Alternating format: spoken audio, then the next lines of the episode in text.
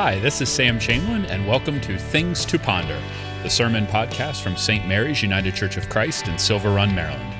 Follow along with Saint Mary's at s t marys u c c dot org or on Facebook and Instagram. Wishing you peace and good, my friends. We have been talking about liturgy over the last couple of weeks. Liturgy as a communal activity. We do it in the reality of the Trinity. God is community. And we do it in the community that is this place and is the church universal, past, present, and yes, even future. We do our work of prayer, we do our work of liturgy as a community, a small local community, for the community, because what we do is public service. This is the work that we undertake when we bow our heads and when we lift our hearts. And so we talked about in the first week about what liturgy is. Last week, we talked about gathering. What is the community that gathers and how do we understand that? Today, I want to continue this conversation by saying as soon as you become aware of community, as soon as you define a community, whether it is local or universal, the next thing you have to talk about is communication. Community and communication. Like, those words sound similar. It's because they do. They come from the same space. A community must be able to communicate. And here's where I want to begin this morning. That ours, this particular Christian faith, is a faith created by, preserved by, and passed on by words. We are a word-heavy faith. There are plenty of other faiths that are not as word-heavy. You can go explore them if you want. But ours has always leaned on the power of the word to do the work of faith. It is eternally significant, and I will never stop being amazed by the fact that the Apostle John tells us the word became flesh and dwelt among us. So from the very beginning of the church, our ancestors observed the work of God in their lives and then sought to tell others about it by using words. We hear about the Israelites being liberated from Egypt. What's the first thing they do? They wander through the wilderness. They go to Sinai. And what does God do? He gives them the Ten Commandments. He gives them the law. Words. Jesus starts his ministry. The first thing, he's reading and quoting the scriptures. First thing he says is, these words have been fulfilled in your hearing. And the first words that he says to us is, repent, for the kingdom of God is at hand. Pentecost happens. And what's the first thing the apostles do? They start preaching. As the church takes root, the gospel writers immediately began to write their holy histories of Jesus, as well as the histories of the church, which is what we get in the book of Acts. And they discipled one another through their writings. As we read through the letters of John and Peter and Paul, they are discipling one another with words. And this community didn't abandon the Hebrew scriptures, but rather they were buoyed and supported by them. To worship was, and still is, to receive and offer words. The Catholic scholar Robert Louis Wilken puts it this way. He says, language defines who we are. It molds how a people think, how they see the world, how they respond to people and events, even how they feel. Language is an indispensable carrier of the church's faith and is handed on from generation to generation. Put it this way. To be a Christian means we must care about words, and we must select our words with care and with consideration. So as we do the work of worship then, which words shall we choose? And some of you at this part are rolling your eyes going, oh my gosh, he's going down the professor trail. I'm trying not to. But I would offer that our choices around language are key to the conversations that we are having around what it means to be church today. Because we have many options for the language that we might choose for our worship. Consider, we could choose the language of culture, the zeitgeist. What is popular and what is relevant? And we could speak in those terms. We could choose the language of business, the language of capitalism, the language of consumerism, which says if you re- if you get this, you can be that. It is the language of buy and sell, the language of exchange. We could use the language of feelings and opinions to say, well, this is my truth. Tell me about your truth. We could use the language of information. Here's what, here's what, here's the data you need to know. We could use the language of propaganda, which says, watch out for those people. And if we were careful and thoughtful, we could find communities under the name of Christian which would use each of those kinds of language in various ways. They are languages that are familiar to us. They are relevant in worship at home and in the workplace. It makes it easy to come from outside of worship into worship. Here we're going to use the same kind of language. You don't have to learn a new language. And we can use this, all these languages for inspiration, purpose, wisdom, intellectual curiosity. We can use them in ways good and bad, but all of them are useful. But that's just it, isn't it?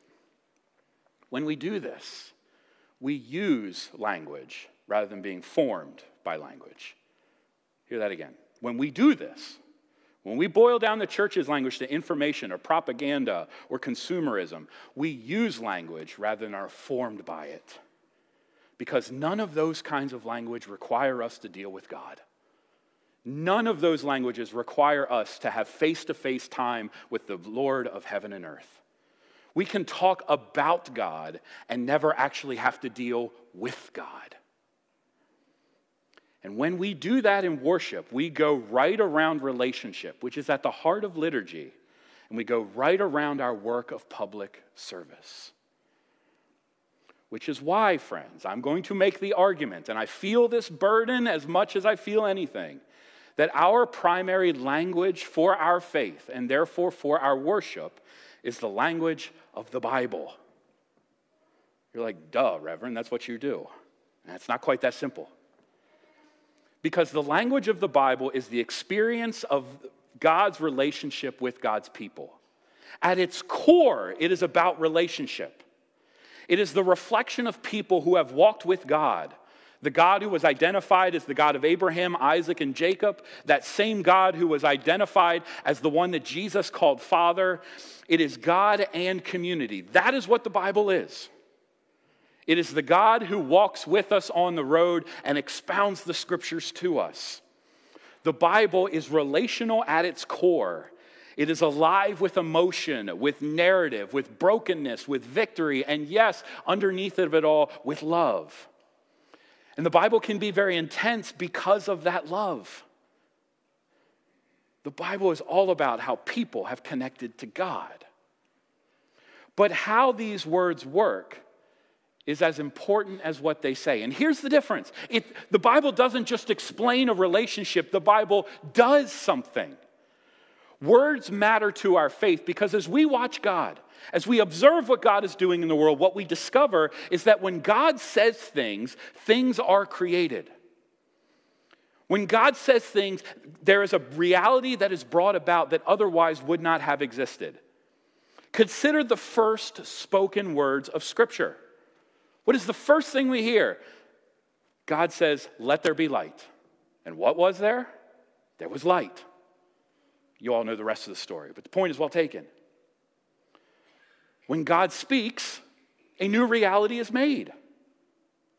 If we doubt this, consider the words of Jesus himself.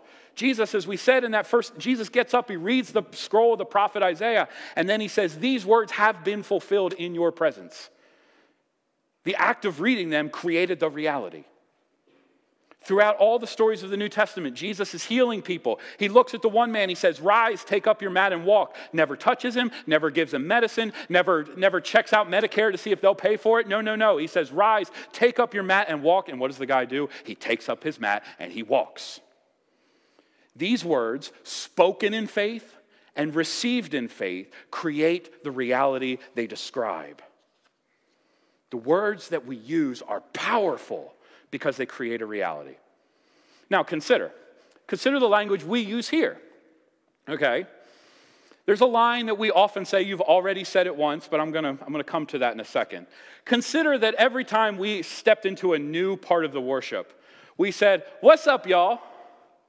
That would be very colloquial. You would feel, you know, you'd be like, this guy thinks he's from Georgia. He's not, but it's okay. But we say, okay, yeah, I get he's being very friendly.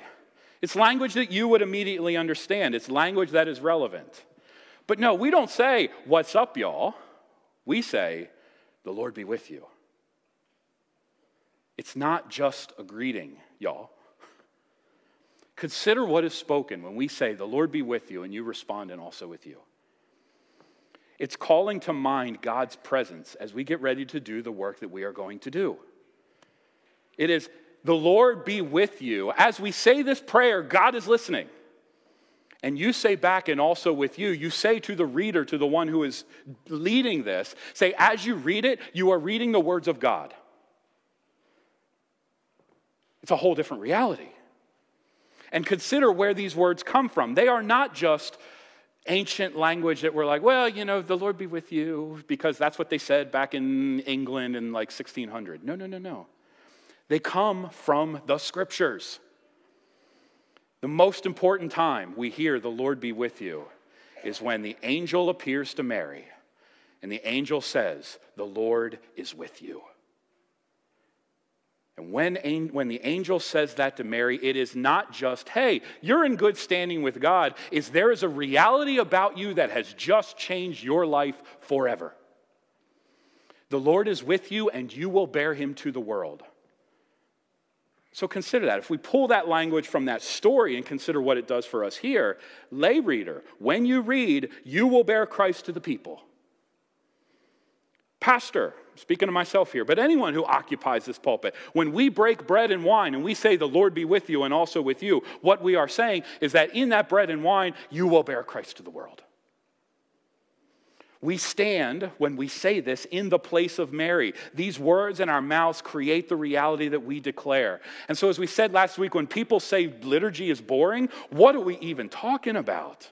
Because we're using this, we're using the same kind of language that created the very heavens and the earth, and we're speaking that into one another's lives. Boring? What? It's boring if it's just about discovering things about God. It's not boring if it's about God, not getting God into our story, but opening up our minds to discover what God is doing in the world. The Scriptures, then, are written not from a place of information or propaganda. The Scriptures are written from a place of meditation, reflection, and critical thinking. Consider the gospel writers, and I'm reminded of them as I stare at the image of Saint Mark in our window in the back, Saint John over here, Saint Luke. Oh yeah, Saint Matthew's on the other side. I always forget the angel is Matthew. As we look at those gospel writers and you think about what they did when they sat down to write these stories, they weren't writing information or writing flyers to be dropped from a plane. They were meditating and reflecting on this story that they had experienced in their lives. In other words, they were people who wrote the Bible spiritually, inspired by the Holy Spirit. And our conviction is that they were writing and communicating through that inspiration. The Spirit filled them up and guided these words. They are human words, yes, but they are filled with the presence of God.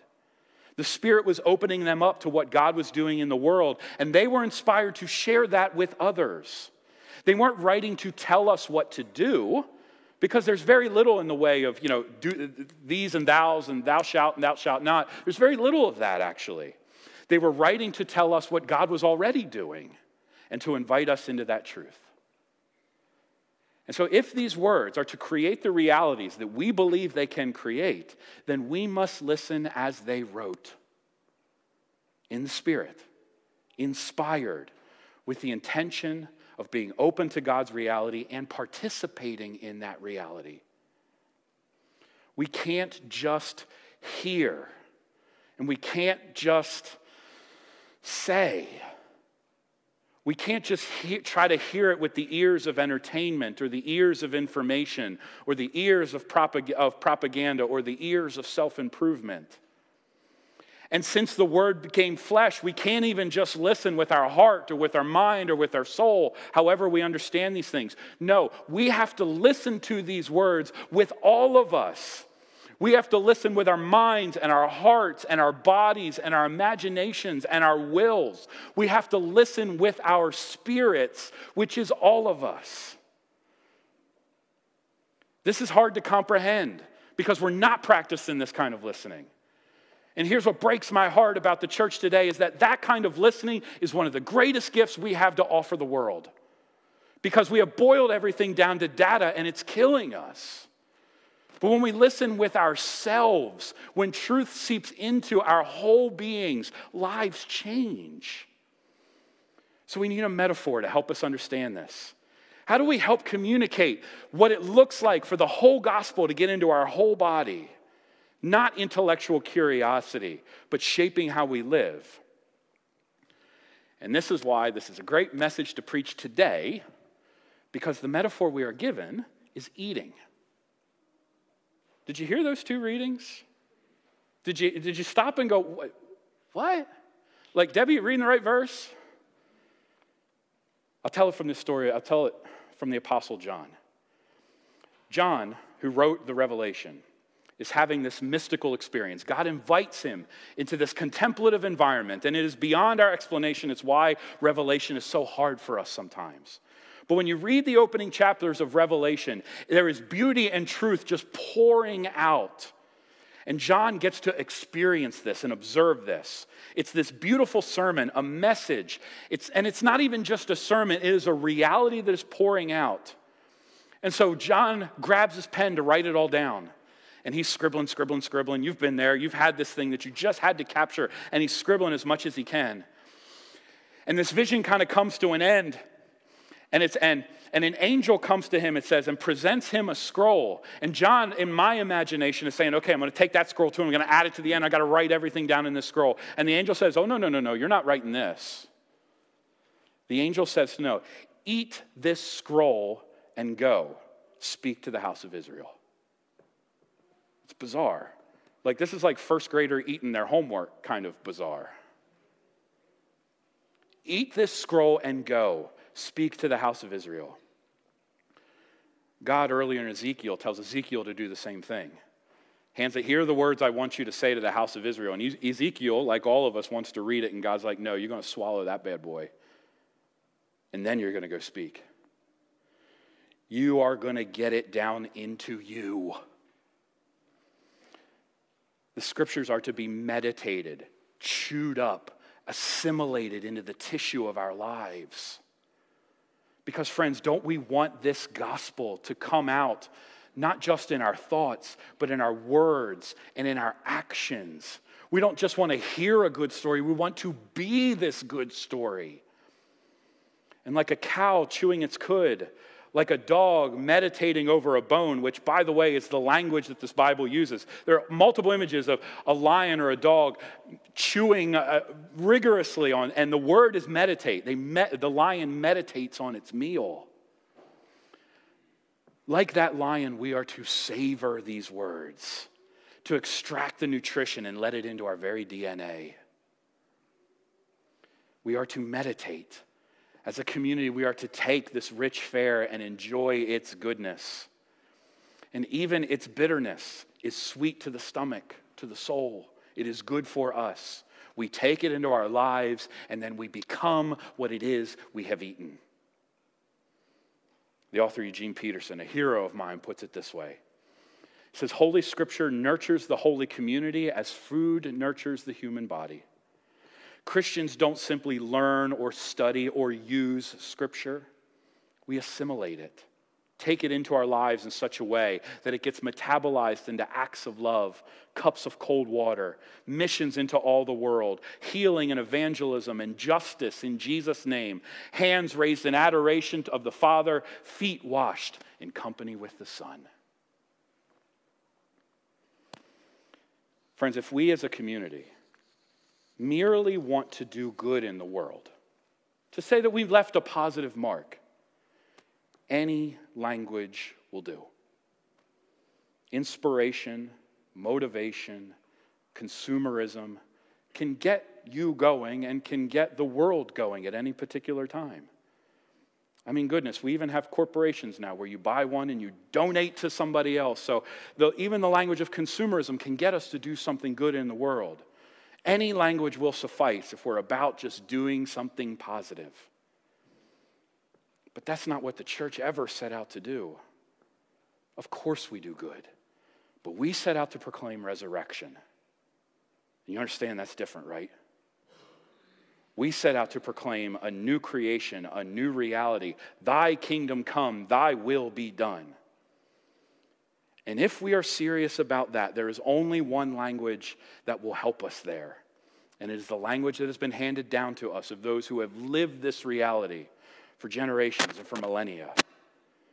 The only way we become a people that proclaims resurrection is by listening meditatively, seriously to our very own scriptures. Taking in these holy words, contemplating them, living in and with them. And so, friends, in our liturgy, we must, we must take these words, these powerful words, with great seriousness and with equally great joy.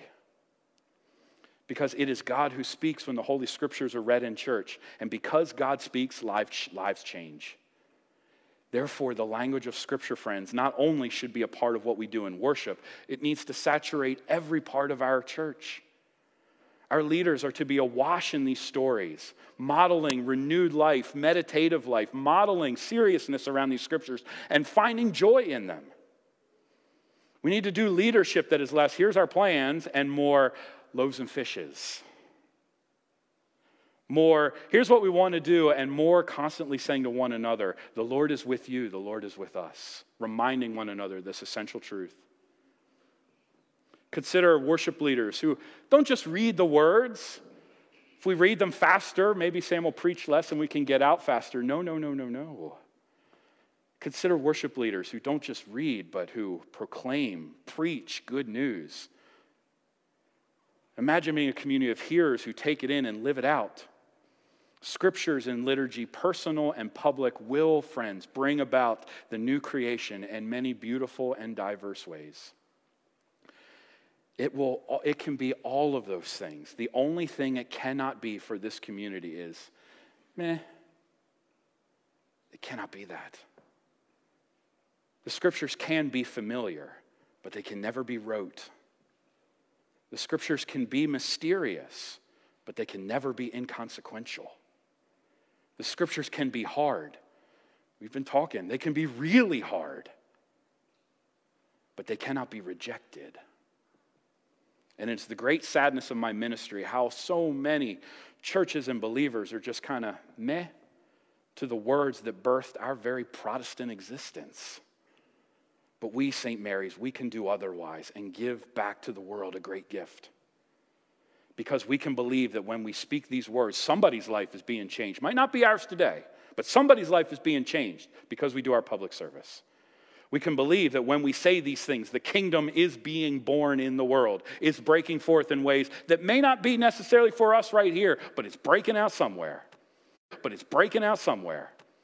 We can believe the power at work in this space is more real than the powers and principalities we see in the world. And in this way, we too can be the, those disciples on that road to Emmaus, which you read in this gospel. Jesus explains to them the word.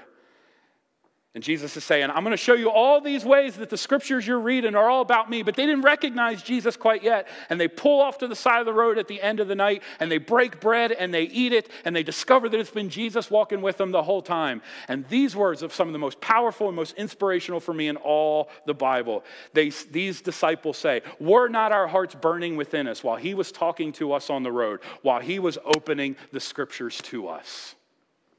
May the scriptures burn in our hearts as well, and may our lives be changed and set aflame ourselves and one another for the life-changing work of the gospel through our attention to our scriptures. Amen.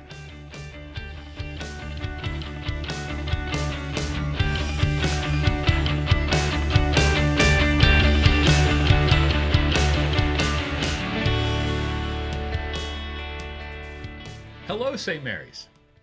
One of the things that I experience as a pastor is that as I'm putting a sermon together, there's often a lot of material that ends up kind of on the editing room floor and doesn't make it in into a Sunday morning sermon.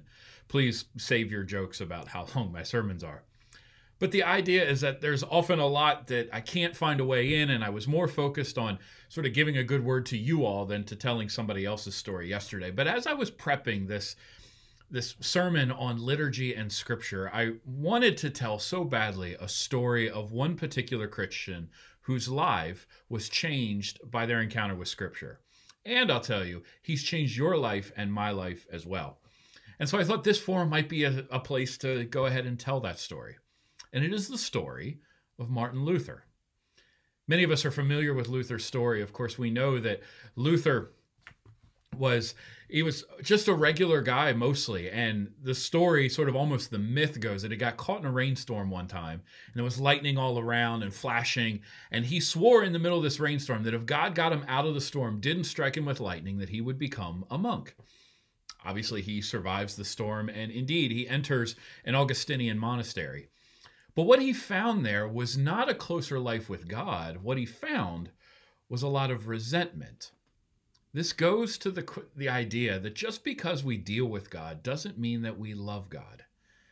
And here's what he wrote in one of his letters. He wrote, "Though I lived as a monk without reproach, I felt that I was a sinner before God with an extremely disturbed conscience. I did not love. Yes, I hated the righteousness of God who punishes sinners, and secretly I was angry with God." Again, he's in a world where he's devoted his life to God, and yet he's harboring this deep anger. And so this is a remarkable story. Like, how is it that the founder of sort of what we come to know as the Protestant Reformation, how does he start it from a place of anger?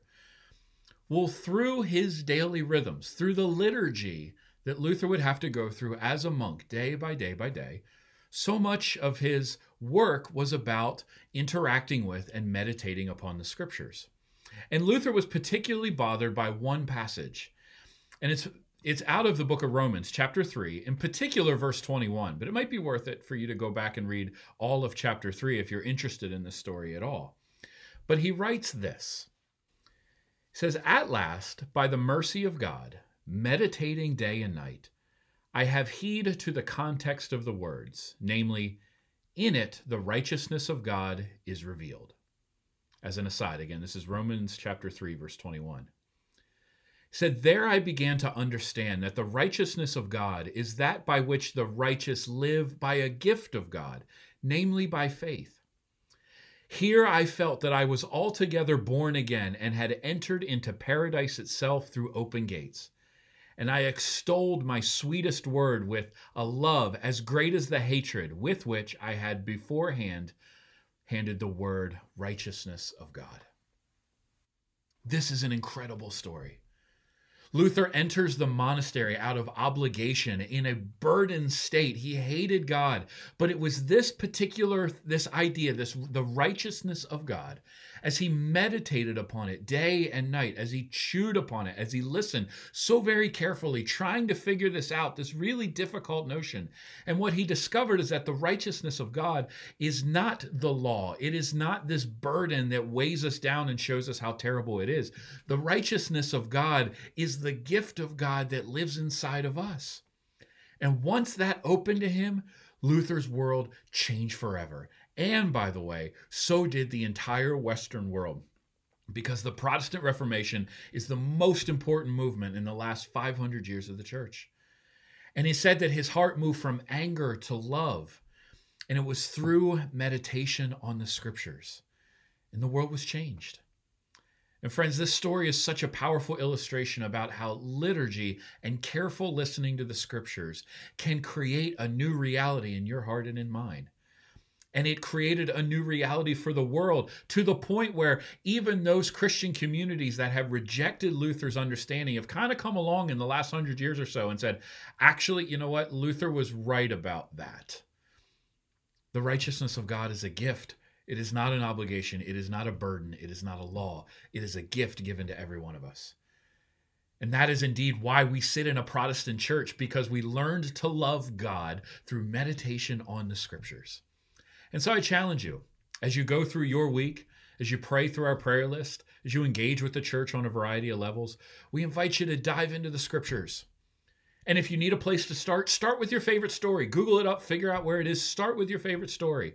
And if you don't have one, I invite you to go to the Gospel of John. I've always found John to be really powerful. And we referenced yesterday some of the first ideas, or the Word became flesh and dwelt among us. I invite you to start there and have a conversation about what you're reading. And in that, may our heart be freed from fear, freed from burden, freed from sort of the heaviness of obligation that we are not what we should be. May we engage with the love of God once more through the life-changing word of the Scriptures. I pray that you would know that this week. and however you engage the Scriptures. Peace and good, y'all.